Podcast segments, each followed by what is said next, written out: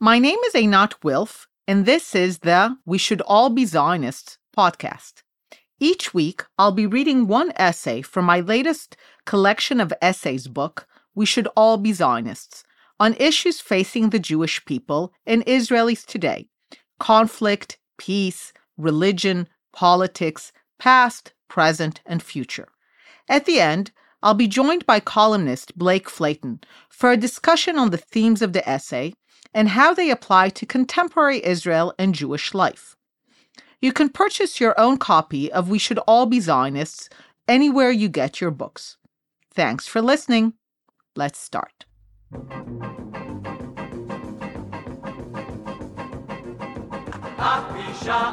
שכזאת, זה רק פעם בשניים דורות, מה נשמע? איך הולך העלן? זה את זה לא ראינו מזמן, כי תמיד שפלמח מקוגש עם חבר יחרבט בלב משהו מתעורר, משהו מתעורר Jewish Power and Powerlessness. Essay for Jewish Insider, October 2018. Power corrupts. That is an ancient insight, shared by biblical writers no less than Greek, Roman, Hindu, and Chinese ones. But the insight of Zionism, which perhaps only the Jews, as illiterate and continuously powerless people, could contribute, was that powerlessness corrupts no less. Zionism emerged in no small measure due to the observation that a people whose very survival depended on the goodwill of others, which was generally lacking, is corrupted by the need to ingratiate itself with those in power.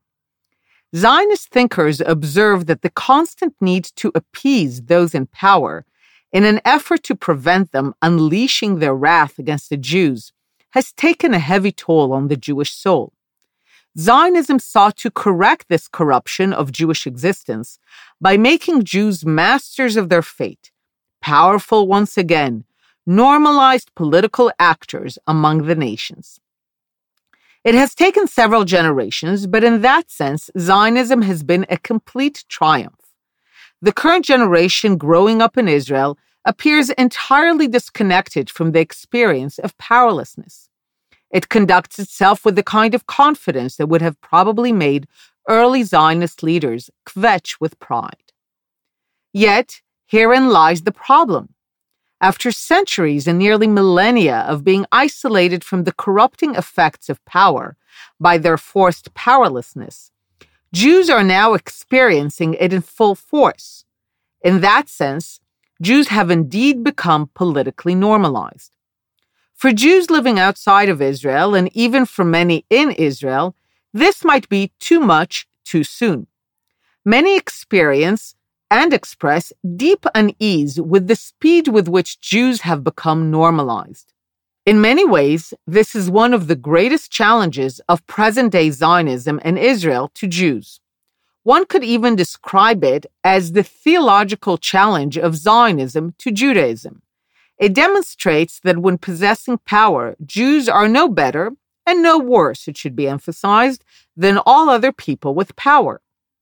The idea that Jews are somehow a uniquely moral people, capable of managing power differently than all other members of the human species, should have been summarily dismissed by even a cursory reading of the Hebrew Bible. After all, if there is one overarching theme of the Hebrew Bible, it is that of a people constantly corrupted, despite repeated exhortations by a series of prophets. Yet for Jews living outside of Israel, it has been a comforting thought to consider themselves heirs to a uniquely moral tradition. Many have conflated powerlessness with morality, forgetting that the supposed moral behavior of Jews over the centuries was the simple outcome of facing none of the moral dilemmas faced by those exercising power. This has led some to mistakenly believe that it is Israel that is ruining the moral standing of the Jews. Worse, this has led some Jews, still at the margins, to promote Jewish powerlessness once again in an effort to restore the apparent moral purity of a Jewish powerless existence. A generation that has never known what it is to be truly powerless a generation that has come to believe that the last truly unprecedented five decades of Jewish existence in the US and Canada, during which there was always a sovereign state of Israel, seems to believe it has reached a Jewish end of history. Some Jews, especially younger ones, have come to take it so much for granted that they considered the trade off of power for moral purity a worthwhile one. But neither the confidence of Israeli Jews that they have reached an end of history of Jewish power, no, nor the American Jewish notion that Jews in America have reached an end of history of Jewish integration, equality, and comfort don't stand up to scrutiny. The one incontrovertible fact of Jewish existence, one that has remained unchanged, is size. Jews are, and always have been, a minuscule people. This has remained unchanged despite substantial procreation efforts. The relative size of the Jewish people is such that even in the absence of a premeditated industrial genocide, we cannot procreate our way out of it. As a result, the Jewish doctrine, certainly in the modern era, whether in Israel or outside it, has been essentially the same that of a blowfish. Whether through Nobel Prizes, Hollywood movies, technology startups, and a nuclear arsenal, the Jewish people have been engaged in a sustained effort to make sure that no one in the world be clued into the fact that the actual number of Jews in the world is a meager 15 million, give or take. It is the reason that we speak of a Judeo Christian civilization when we are among Christians, or of a fellow proud ancient civilization when we meet with Hindu and Chinese leaders. We cannot afford to be alone. We must, as a matter of survival, punch way, way above our weight. The unfortunate reality, as we repeatedly experience it in the United Nations, where the nations seem to only be united when it is against Israel, is that our size makes us all too easy to gang up on. Despite decades of Jewish achievement and relative power, our minuscule size means that always lurking underneath is the very distinct possibility that the current realities of relative Jewish power and equality would be reversed. The current leadership of the Jewish people, whether in Israel or in the United States, having still experienced the price of Jewish powerlessness and inequality, while effectively engaging in the blowfish strategy and enjoying the fruits of the current era of Jewish power, is still very much keenly aware of the actual size of the Jewish people and of how reversible the current reality is.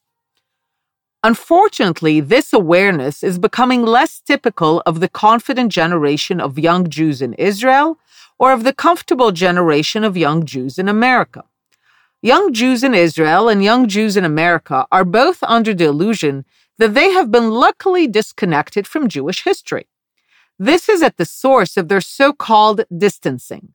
Young Jews in Israel increasingly seem oblivious to the limits of their power, and young Jews in America seem to question the need for power at all. Both are wrong. No matter how much actual power Jews in Israel amass, their minuscule size in the region and otherwise means that they would be wise to recognize its limits and refrain from pursuing the corrupting territorial and other ambitions that ignore that basic insight. For Jews in America, no matter how comfortable the current reality appears, it would be wise to resist the temptations of moral purity that comes from powerlessness. Power corrupts, but powerlessness corrupts no less. Our survival as a minuscule Jewish people depends on Jews, both in Israel and outside it, heeding both insights of Jewish history, which has very much not come to an end.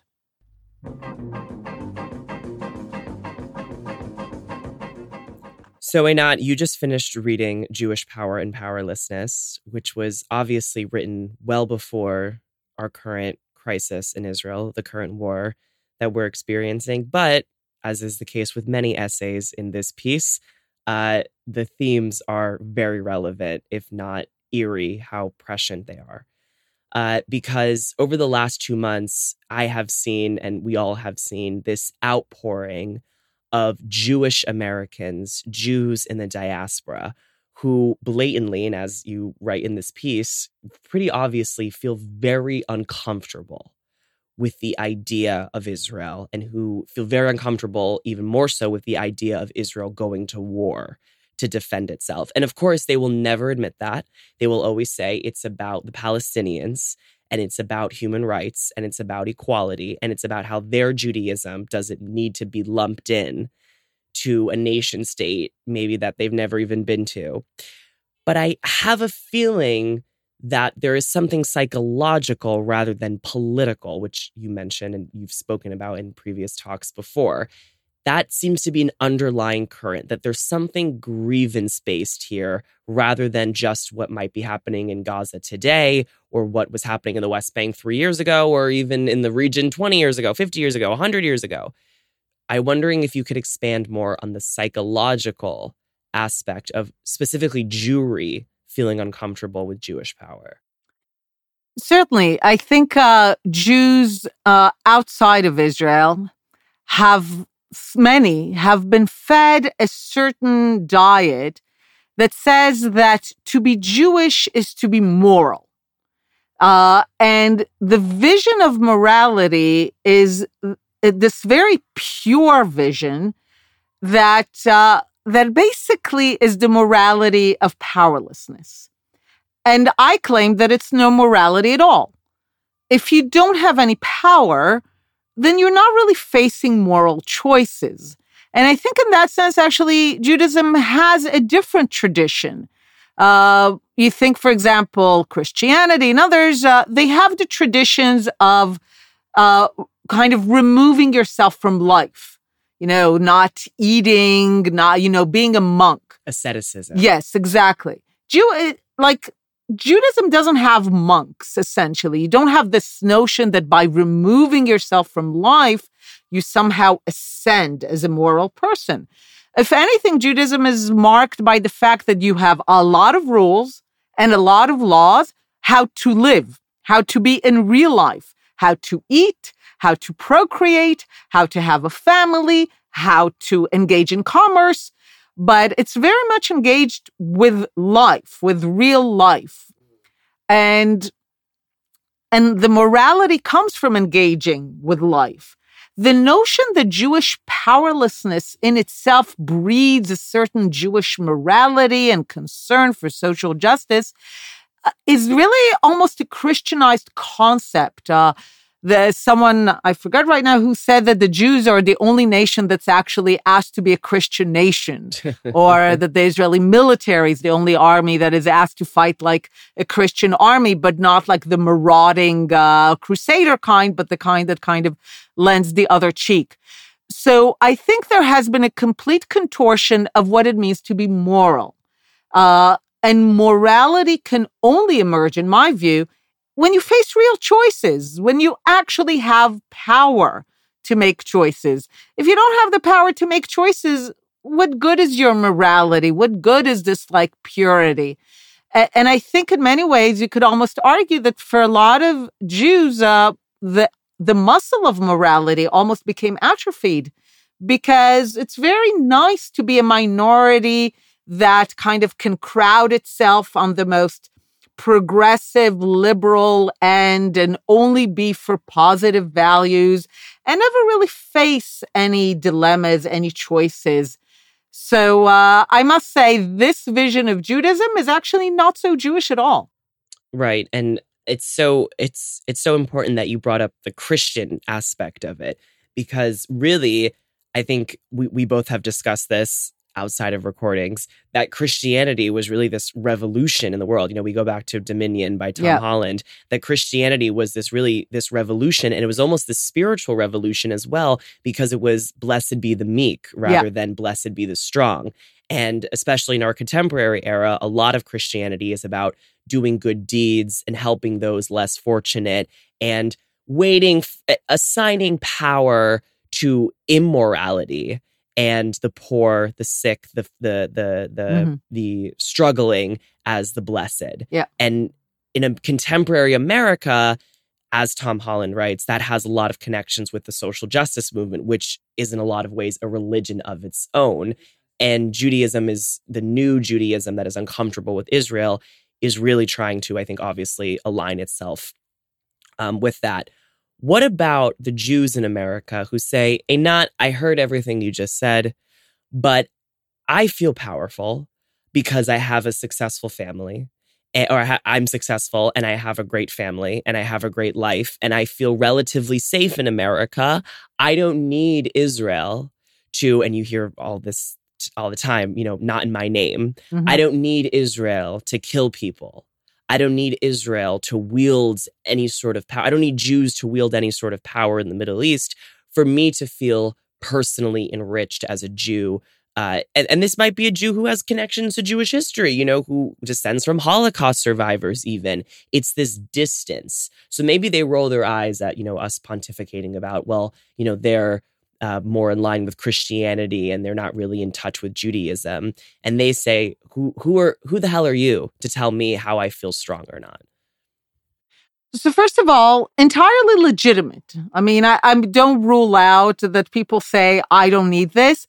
And if this is a genuine position, by all means, if people say, my life is good, we live in a different era, it doesn't matter what people are, who they are, I don't need Israel. Fair enough. I'm not, um, like, I'm not disputing that as a kind of personal position. And, and for many, it might be, it might be true. But what I find is is not that so much. Uh, I find people who feel the need to actively demonstrate that they're the good kind of Jews, the Jews that uh, don't appreciate power, that actively condemn Israel. Uh, Shany Mor called it the proud to be ashamed Jews, the ones that will sign any letter in the Guardian or the New York Review of Books saying, you know, not in my name, what Israel's doing is shameful. If it's really not in your name, if you have no connection, then you don't need to say that. Like, then just go and live your life. Right, right. Uh, I, I have no problem with those for whom this is a genuine feeling. It's just not what I often come across. I come across those who need to kind of do it in a very uh, demonstrative, performative way. And that's when I begin to get a bit suspicious. Right. And uh, my last question on this specific essay is you know, there was a scandal uh, last year, maybe it was two years ago, I can't remember, with the uh, a museum opening in Hollywood. Uh, about the Academy Awards yes. and the movie industry in Hollywood. And this museum did well to touch upon all of the contributions of, like, for instance, Black Americans and, of course, LGBT Americans to the great movie industry. But the one group that they neglected to honor in the museum was, of course, the people who built the American yeah. movie industry and who, in a lot of ways, made Hollywood what it is today. Um, and they rectified it after outrage. I, I could be wrong, but I do believe they have at least some exhibit there now about the Jewish American contribution. Um, or at least people or temporary made, or temporarily one, or or at least yeah. people made the right statements and appeased the LA Jewish community. Um, but that impulse, because you have to you have to think that Jews were involved in this decision making. So taking Israel even out of the equation for a bit, that impulse to dilute our own influence and our own power in the diaspora, where does that come from? Because then we're not getting into a discussion of nationalism and military and power. We're getting into a discussion of, look, the American dream. And we're perhaps the, the most perfect embodiment of the American dream. And what's the shame in that? But still, there's that discomfort, not only just in Hollywood, but in law and academia and all of these places where we've excelled. Certainly, and I and I think this really goes much more to the core of it because uh, Jews claim that, or like what you presented in your previous question, they would claim that they feel powerful, they have no problem with power.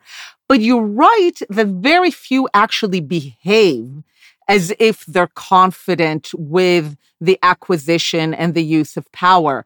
I don't know who said it, but I once read a piece about Jewish museums in America.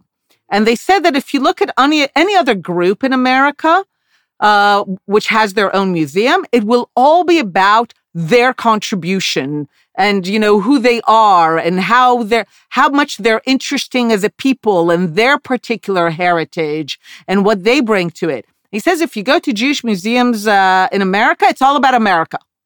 And there's or the Holocaust. Yeah, and there's very little about what's like uniquely Jewish and celebrating Jewish heritage, and it's all about America. So, yesterday, uh, yesterday I participated in a discussion where a lot of Jews kind of said, "Okay, how do we move forward after October seventh, especially after October eighth, where the response." Uh, and the feeling of Jews in America, so many have become uneasy. And one of the things I said is that I feel a lot of Jews haven't even begun to scratch the surface. One person said, uh, you know, we can't do this on our own. We'll need a lot of allies. And it's true that we need allies. And as I write in this piece, uh, we're too small to do things on our own.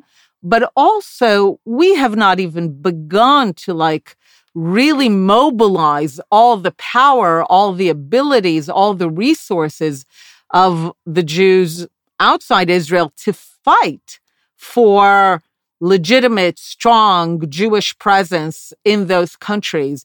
And you see, uh, it's actually the Jews that have reached the stratosphere of power uh, in Hollywood and other places that are the most fearful in saying anything. And if you're afraid to say something, then then that does show something that perhaps you're not completely comfortable. Even say something, I don't care. Israel's not important to me. I don't care. And I don't think any Jew should care. Fine. If that's your position, say it. That would at least convince me that you're truly a confident Jew wherever you are. The fact that so many have gone mum, or when they finally spoke, they spoke just in the most, I mean, really, the worst possible way, shows you that you know, there's still not comfort with power if right. people claim there is. Right. It's kind of like when David Baddiel in the UK wrote Jews Don't Count, yeah. which is certainly not a Zionist book. It's not a it's not an outcry in support yeah. of the state of Israel. But I read the book and I liked the book mostly because I was like, okay, the Corbyn era at yeah. least shook some people yeah. out of this complacency, out of this comfort mm-hmm. with with with the double standards and mm-hmm. the hypocrisy at play in these particular environments. Um, and just to go on what you said about uh, uh, museums in America, this and, and the reason why I mentioned the Holocaust and, and the Holocaust museums is because the National Mall in Washington D.C. is perhaps the most perfect example of this of how there's so many monuments and museums to all of these different groups in America and their story and their contribution and we go and we feel so proud and we feel so pensive about it and then you go to the Jewish quote unquote thing on the National Mall and it's a monument to how we were destroyed and victimized which as people like Ruth Wisse say you are supposed to leave feeling like a better person really kind of detached from anything remotely particularly Jewish so there's a we can talk about this for hours. But anyway, I wanted to say thank you. It's a fascinating piece, um, and it's very relevant, of course. Thank you.